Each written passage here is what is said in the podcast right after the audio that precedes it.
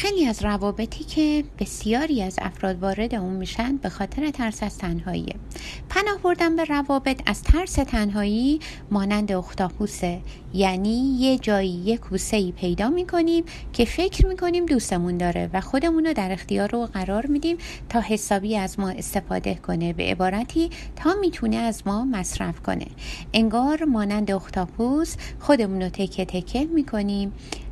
برای زندگی به عبارتی بهتره بگم برای کوسه های زندگیمون.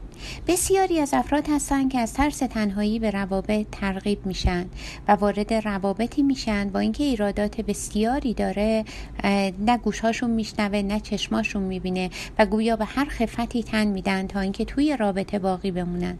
و ترس از تنهایی در رابطه گاهی اوقات چیزی که بسیار آسیبزاست فرزندم برای خودشون میارن و اون فرزند میشه در واقع تمام زندگی اونها.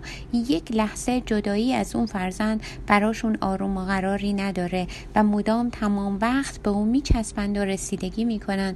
مدام دوروبرش هستن و مدام تغذیهش می‌کنن. از خودشون به شدت مایه می‌ذارن.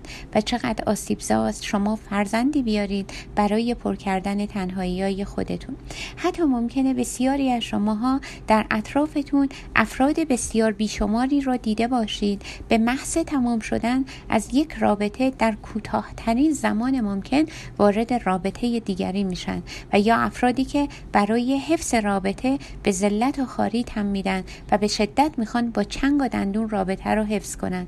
ماهیت همه این روابط ترس از تنهایی و بسیار روابط آسیب gracias.